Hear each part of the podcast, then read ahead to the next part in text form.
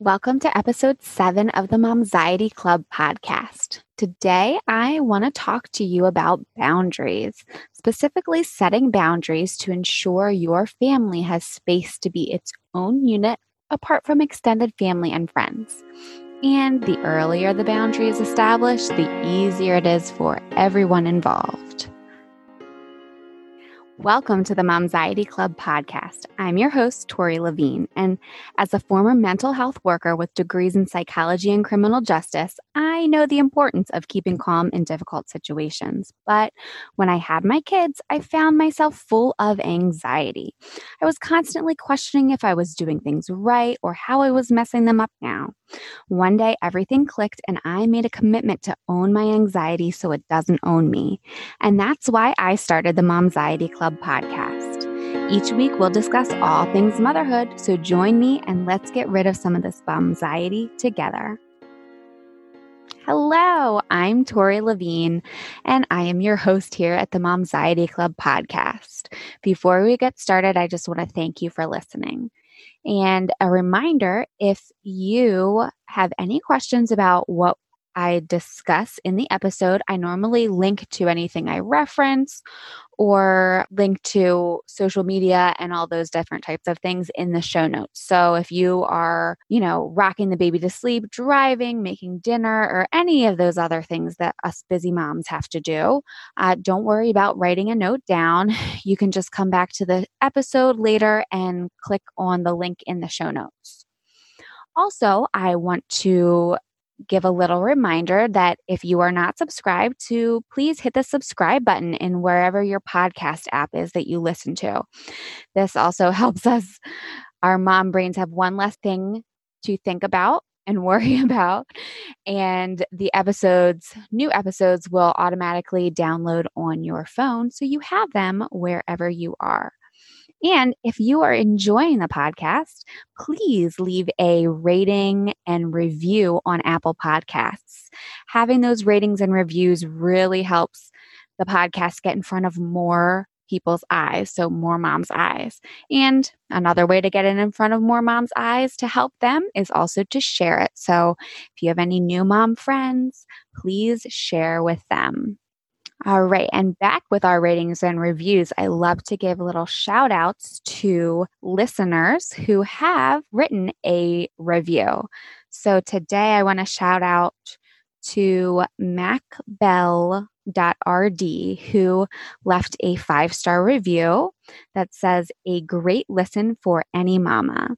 So helpful and relieving to listen to other moms experience the same struggles that I do. It helps me not feel so alone in this journey of motherhood. Love to listen during nap time. Well, I am so happy that you love to listen during nap time and that this has helped you realize that you are not alone. Okay, let's get into it we're going to continue on a little bit from our topic last week, which was little things that we can do to make a big difference in our lives. Today's topic is boundaries. So, a boundary sometimes can be a little thing that can make a big difference. So, identifying and setting boundaries, especially as a new mom, can have a big impact on our experiences and mental health, both for ourselves and our family unit. To some, setting a boundary may seem so insignificant, but setting a boundary and holding the boundary sacred and not wavering from it can have a huge impact. It can also be really difficult for some people. A boundary is something that indicates a limit. It's that line in the sand. If you look it up on Merriam Webster, you know, it talks about that limit. And if you have listened to the podcast previously, you may have heard that I am reading Dare to Lead by Brene Brown. And I'm loving it. but her definition of a boundary is making clear what's okay and what's not okay and why. She also writes that setting boundaries is, quote, having the courage to love ourselves even when we risk disappointing others, end quote. And I love this because, again, it brings back thinking about what is best for us and not letting others run our lives, which is some of the things we've discussed in previous episodes five and six with shame and guilt and little things that can have a big impact. In episode five, discussing mom guilt and mom shame, there is so much in society today with moms making us feel like we have to be able to do everything. And if we're not doing that, then we're failing. Maintaining the house, having healthy home cooked meals that are organic and from scratch, you know, having the kids in a million different activities, and so on and so forth. And I know that I feel guilt and shame if I try to do something for myself. We have to be able to get past the shame by being courageous enough to know that putting ourselves first at times is really what is best for everyone in our family because, you know, the saying, you can't pour from an empty cup and all that jazz. So, I am going to assume that you are here listening because you are ready to put yourself first for the benefit of you and your family. And if you're still struggling with that cycle of guilt between time for yourself and then feeling guilty for taking time for yourself, maybe go ahead back and listen to episode five again but sometimes we just need to get whatever we're feeling guilty about off of our chest. If you're feeling really stuck and have a lot of shame, please seek assistance on working through the shame feelings with a therapist. But sometimes when it's just true guilt that we just need to get it off of our chest so that we can move on. So for that, if you are interested, you can schedule a mom's Momxiety vent session, and a link to that is included in the show notes. There have been plenty of times, many in fact, where I have not been courageous enough, strong enough, or loved myself enough to set a boundary. This can involve how I've been spoken to, or something that's happened, or a specific situation. And what I've learned over the years working in the mental health field, as well as through personal experience, is often that we think a boundary is obvious, but unless we have clearly identified it, we can't blame the other person for crossing the line. This can be explained as a boundary error, a boundary violation, or an unspoken boundary or spoken boundary and expectation. Uh, boundary error is where someone is not aware of the boundary, and a boundary violation is where the person is aware of the boundary but continues to cross the line. And the same with the spoken and unspoken boundaries or expectations. I find that a lot of the times we have to go back and look. And if we feel like someone's violating a boundary, first determine if that boundary was spoken or un- or if it's just something that you're expecting and then make sure you address it and set that boundary again there are always boundaries that we're going to need to set re-identify and that will always be changing especially as our family grows and throughout our lives so, for this, I think a great time to set boundaries for your new family unit is when you are pregnant or when you first bring baby home.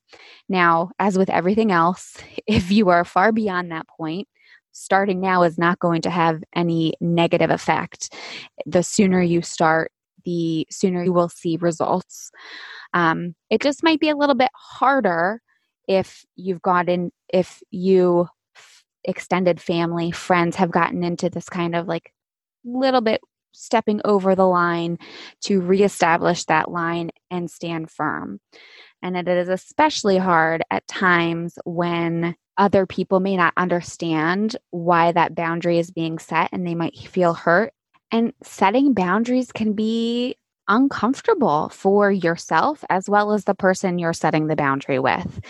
And you know what? Sometimes you don't even need to have somebody else to set the boundary with. It is setting a boundary or a limit with yourself. But what we need to understand is that it's okay if the person, the other person we're setting a boundary with, you know, can feel feels differently than we do.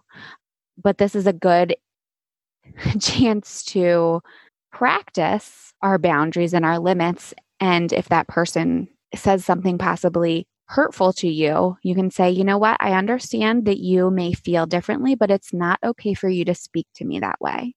Or after you've set a boundary and somebody else may step over it, uh, you can say, look, I understand this might not be what you would choose to do, but this is my boundary and I would appreciate that you respect it.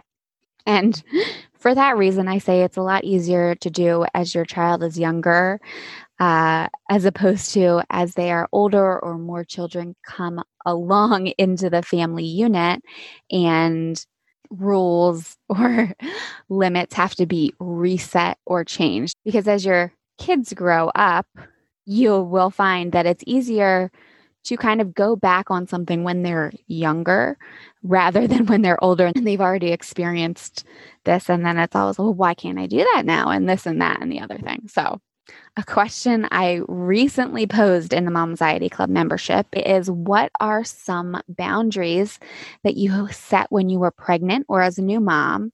Or were there boundaries you wish you had set before bringing baby home? The conversation that came from these questions was so valuable. And I wish I had had these answers prior to having a baby. Some example boundaries moms said they had set were having no visitors for a set amount of time after baby was born, or having a few visitors in the hospital, and but then giving themselves that nesting space at home on their own. Uh, some moms had experience with their children being in the NICU, so that added a whole new level of not wanting to bring extra people in as visitors. Uh, based on the time of year as well, moms had said they set limits on visitors because of any illnesses. And obviously, right now with COVID 19, having visitors and a new baby it adds a whole another level of boundaries that you really want to set and stick firm to.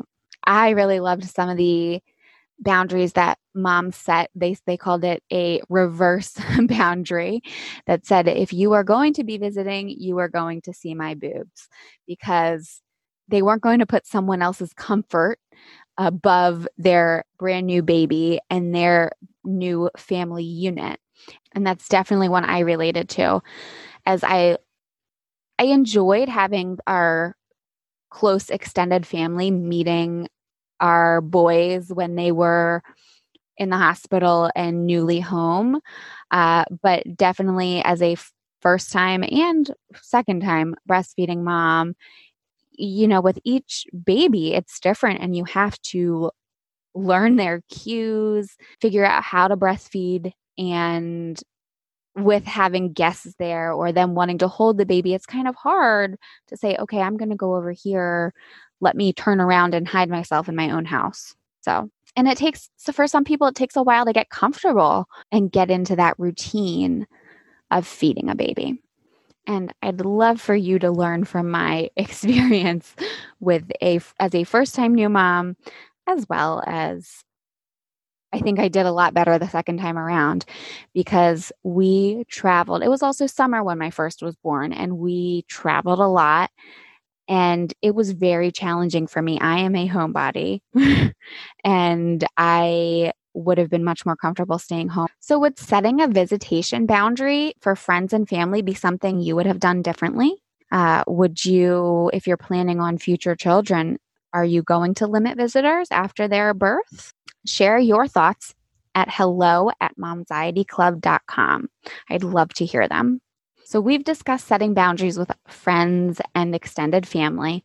Now, I want to shift a bit and discuss setting boundaries with ourselves. As I said a little earlier, because it has to do with courage to do something for ourselves, sometimes these are the most difficult boundaries to set and stick to. And now I want to go back a bit and again refer to Brene Brown and her book, Dare to Lead even though this book is written primarily about being a leader of an organization, I find that it can all be applied to personal life, especially parenting as kids get older, mom life in general, because after all, in most cases, we are the leaders of our houses and we set the tone for how the family functions. I have learned a lot from being a stay at home mom, a work at home mom, and a part time working mom. And there are ebbs and flows to family dynamics depending on each person's situation and work schedules. But most of the time, it falls to mom to handle the goings on of the house, the meals, the schedules, the groceries, even if it's an order on Instacart, the laundry, the cleaning, and the keeping things all in line and so on. And it's a lot to keep track of. It's taken me six plus years to learn that I need to set boundaries and continue sticking to them uh, in order to let our household run semi smoothly. I'll say it does not run. it is not perfect and there is mess everywhere, but I've had to set limits for myself and say, I am not going to do all these things. I am going to ask for assistance, at least getting into the setting the boundary of saying, okay, we are right now, before anybody leaves this kitchen, we are putting the dishes away, or we're not going to take a walk and leave things out and then not get things put away later. You know, the books, before we move on to the next thing, we are going to put these books away. So, those are some of the boundaries and limits I have set within our house. So, are there boundaries that you need to set for yourself or your family? Can you think of any? If it's hard to think about a ba- boundary with yourself, think about a limit or an expectation that you have set for yourself. Uh, here's a good one I am going to limit the amount of time I binge watch a TV show after bedtime so that I can be well rested in the morning. Uh, I'm going to not expect my house to be perfect. I am going to not expect myself to be able to run a business while teaching clients, while raising two kids, while keeping the house clean, and then also painting the entire house because that's on my to do list. I'm going to set a boundary and say to my husband that after I've been with the kids all day, I need a few minutes when you get home. Or I'm going to say, okay, I've been working all day. Let me spend some time with the kids while you make dinner because you need some time to decompress after work. I love how some of the examples in Dare to Lead can very much be applied to as kids get older. Uh, you set the boundaries, which would be your rules for the household. And if those lines are crossed and the child has some backlash, we can say, or I understand this can be frustrating or make you angry. I will not allow you to speak to me this way.